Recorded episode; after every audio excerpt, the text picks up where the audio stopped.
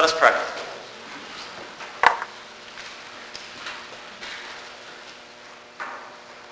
Gracious, holy, and awesome God, you've gathered us together by your Holy Spirit.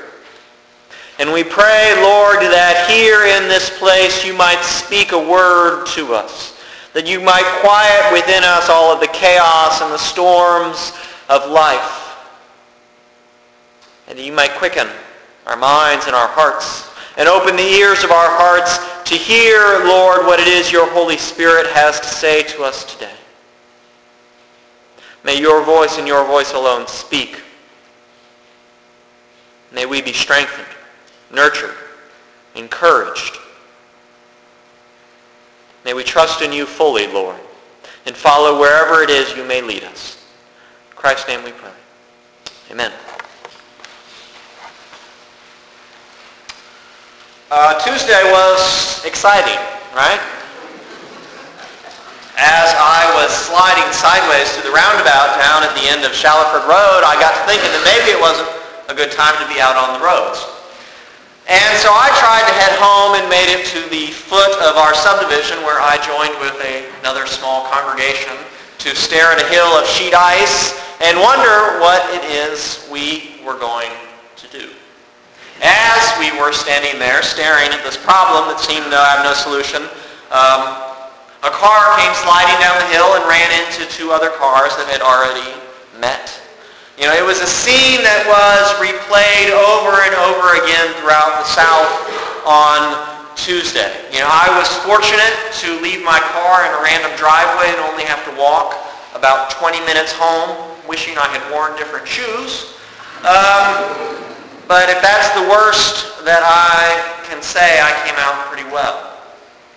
Uh, others were certainly not so fortunate. Others took hours and hours and hours to get home. Some did not make it home until Wednesday. And yet in the midst of all of this chaos, there were these beautiful signs of selfless love, of people reaching out. There was uh, the Chick-fil-A down in Birmingham that they closed and sent everybody home, and half an hour later everybody came back saying they couldn't get home. And so what they did was they fired up the ovens and they cooked all these chicken sandwiches and then they sent the employees out. The employees went willingly, I think, um, to the freeway and they walked among all the cars that were stuck there on the freeway handing out chicken sandwiches for free. And for the rest of the day, that's what they did. And then when people slept in the Chick-fil-A overnight, they got up and they made breakfast for them. And they said the only thing that was closed was the cash register. They accepted no money for all of this food they gave out because it simply seemed like the right thing to do. And there were folks in Atlanta who when they heard that the freeways were closed, what they did was they made sandwiches and they took water and they went out and they walked among the cars that were sitting stuck on the freeway and they handed out food and they handed out water and they handed out hot cocoa. There were all these instances of people whose life was interrupted by this storm and they went and they reached out and they reached down. They took their trucks and they went and they spent the day pulling people out of ditches. They reached out. They reached down. They saw the interruption as an opportunity to serve other people. Which is what the, sto- the story of the gospel is filled with is instance after instance after instance of Jesus Christ being interrupted. And rather than view this interruption as this disruption and something to be pushed aside, he viewed it as an opportunity to reach out in love. He viewed it as an opportunity to serve. And so now as we turn to the book of Acts, what we have are the disciples empowered, sent out to do exactly that. To reach down to reach out. We're in Acts 3 today, and there's one story from the beginning of Acts 3 to, the, to Acts 4.22, and it starts out, I'm going to read the first 10 verses. This is Peter and John. So starting in Acts 3, verse 1. One day Peter and John were going up to the temple at the hour of prayer, at 3 o'clock in the afternoon. and a man lame from birth was being carried in. People would lay him daily at the gate of the temple called the Beautiful Gate so that he could ask for alms from those entering the temple. When he saw Peter and John about to go into the temple, he asked them for alms.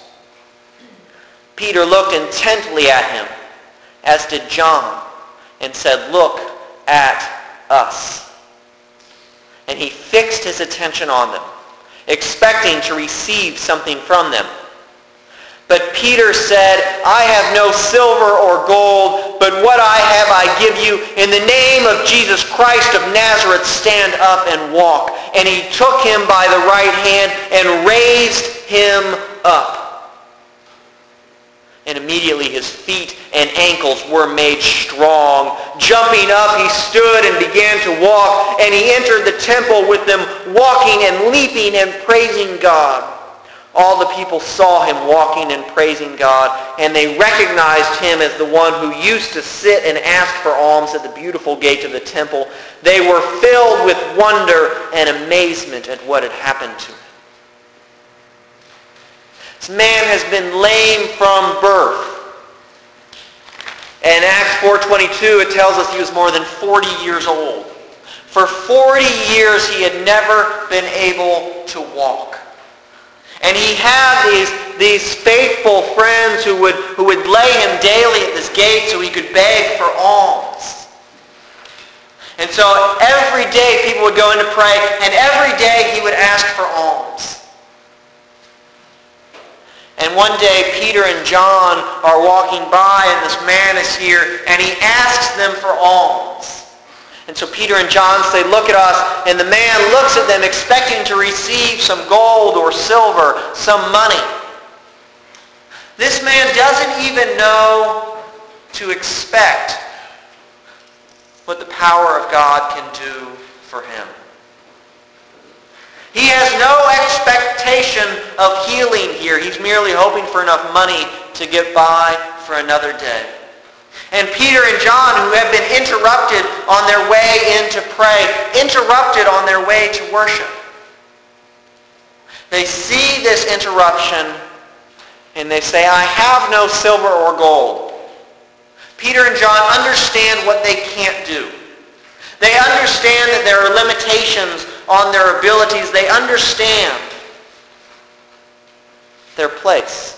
They say, I have no silver or gold, but what I have you in the name of Jesus Christ of Nazareth, stand up and walk. And then Peter reaches down. He reaches out into this interruption, into this man's poverty, into his uncleanliness. And he pulls him up into new life into new opportunities, into a new way of seeing the world. For 40 years, this man has sat and looked up, and now he can run and leap and jump and praise God. Because Peter and John saw the interruption as a chance to reach down, as a chance to reach out. And so naturally, there is a crowd gathering. People who have seen this man begging every day. They gather and they gather, and Peter recognizes the opportunity. In verse 11, he begins, or verse 12, he begins to preach. He says, when Peter saw it, he addressed the people. You Israelites, why do you wonder at this? It's a fair question, right? I mean, the man's just been healed. It's crazy. Of course we're going to wonder at this. He's been lame for 40 years. But Peter says, why do you wonder at this? Why do you stare at us as though by our own power or piety we had made him walk? The God of Abraham, the God of Isaac, and the God of Jacob, the God of our ancestors has glorified his servant Jesus, whom you handed over and rejected in the presence of Pilate, though he had decided to release him. But you rejected the holy and righteous one and asked to have a murderer given to you, and you killed the author of life, whom God raised from the dead. To this we are witnesses. And by faith in his name, His name itself has made this man strong, whom you see and know, and the faith that is through Jesus has given him this perfect health in the presence of all of you. Is the power of the name of Jesus Christ has healed this man. But Peter goes on. He says, And now, friends, I know that you acted in ignorance, as did also your rulers. In this way, God fulfilled what he had foretold through all the prophets, that his Messiah would suffer. Repent, therefore, and turn to God so that your sins may be wiped out, so that times of refreshing may come from the presence of the Lord, and that he may send the a Messiah appointed for you, that is Jesus who must remain in heaven until the time of universal restoration that God announced long ago through his holy prophets. Moses said, the Lord your God will raise up for you from your own people a prophet like me. You must listen to whatever he tells you.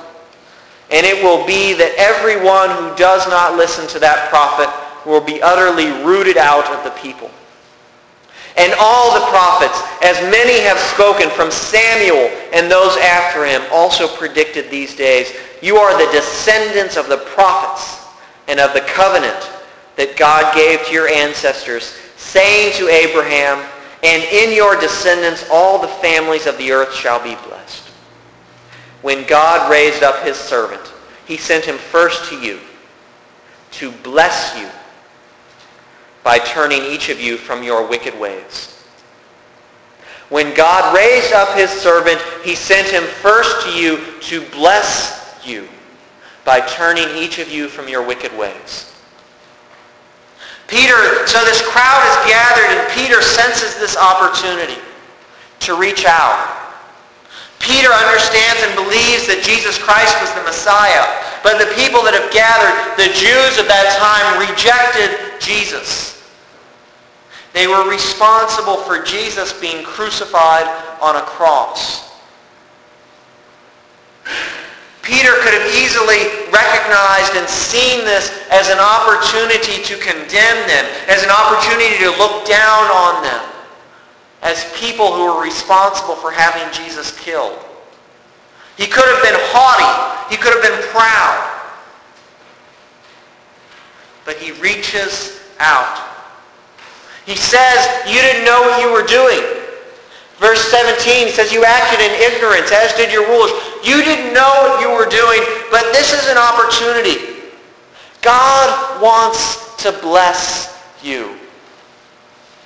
In verse 20, he says he want, you know, there wants to be times of refreshing. Peter's saying God wants to bless you. God wants to pour out repentance and forgiveness upon you. God wants to bless you. God wants to take this opportunity to transform your life, to reach down, to reach out, to be transformed by the grace and the power of the name of Jesus Christ.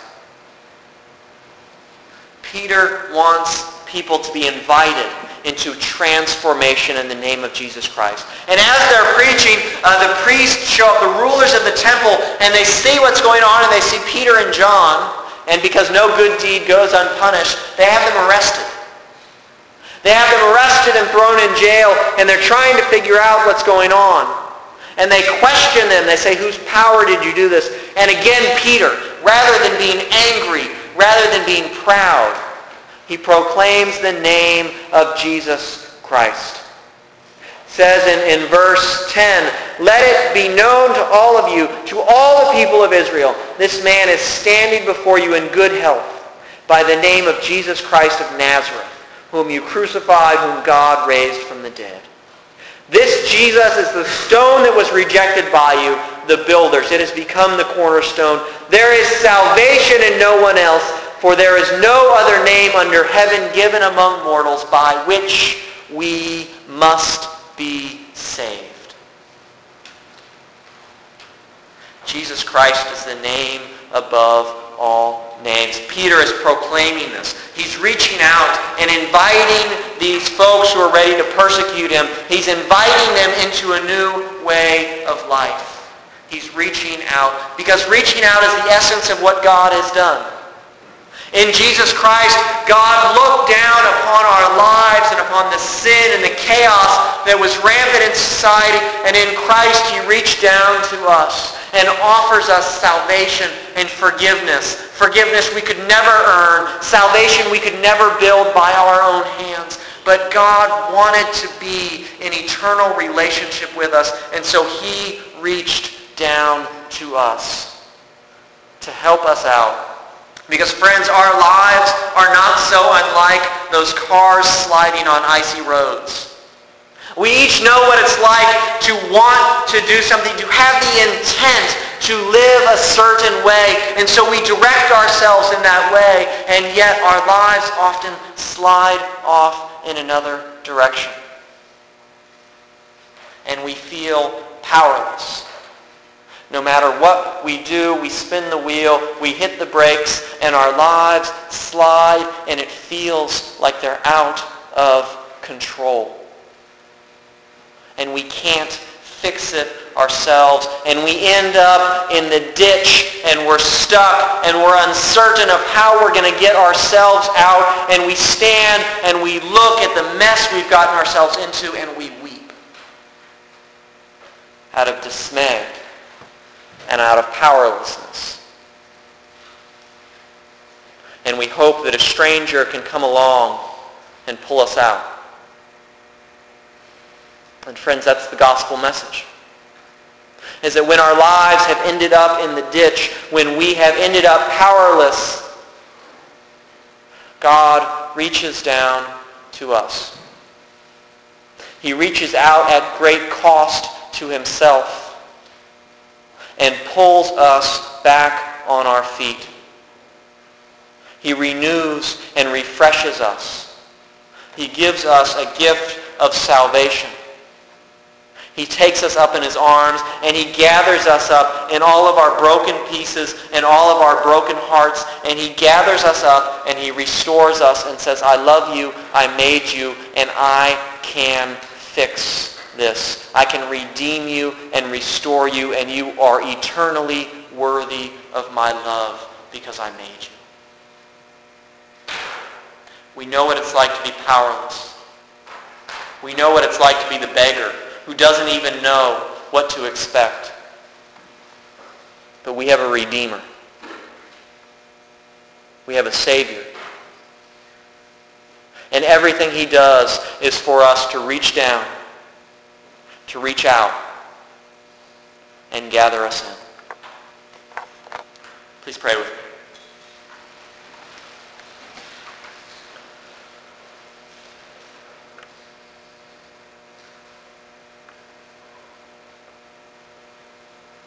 Lord, you and you alone have the name above all names. That beautiful name, Jesus Christ, our Savior, the name alone by which we must be saved.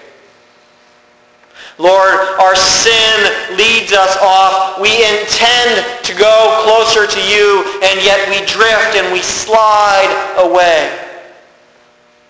And rather than scold us, you gather us up. You reach down and you reach out, and you gather us into your strong arms, and you assure us that there is life in you that there is love and there is grace and there is mercy. And so, Lord, we cast ourselves upon you. We cast all of our cares. We cast our weakness and our sins upon you, Lord. We come without even knowing the words to say, without even fully understanding what it is you can do for us. And we kneel before your throne. And we pray, Lord God, that by your Holy Spirit you may bind us up, that you may assure us of the life eternal in you, and that you may give us the wisdom and the courage to live this life as you have called us to live, to be your witnesses, to let your light shine in and through us, so that when we are interrupted, Lord, we may have the courage and the dignity and the selflessness to reach down and reach out and serve our fellow neighbors as we have so generously been served by you. May we be the kind of people constantly reaching down, constantly reaching out, in the name above all names, Jesus Christ. Amen.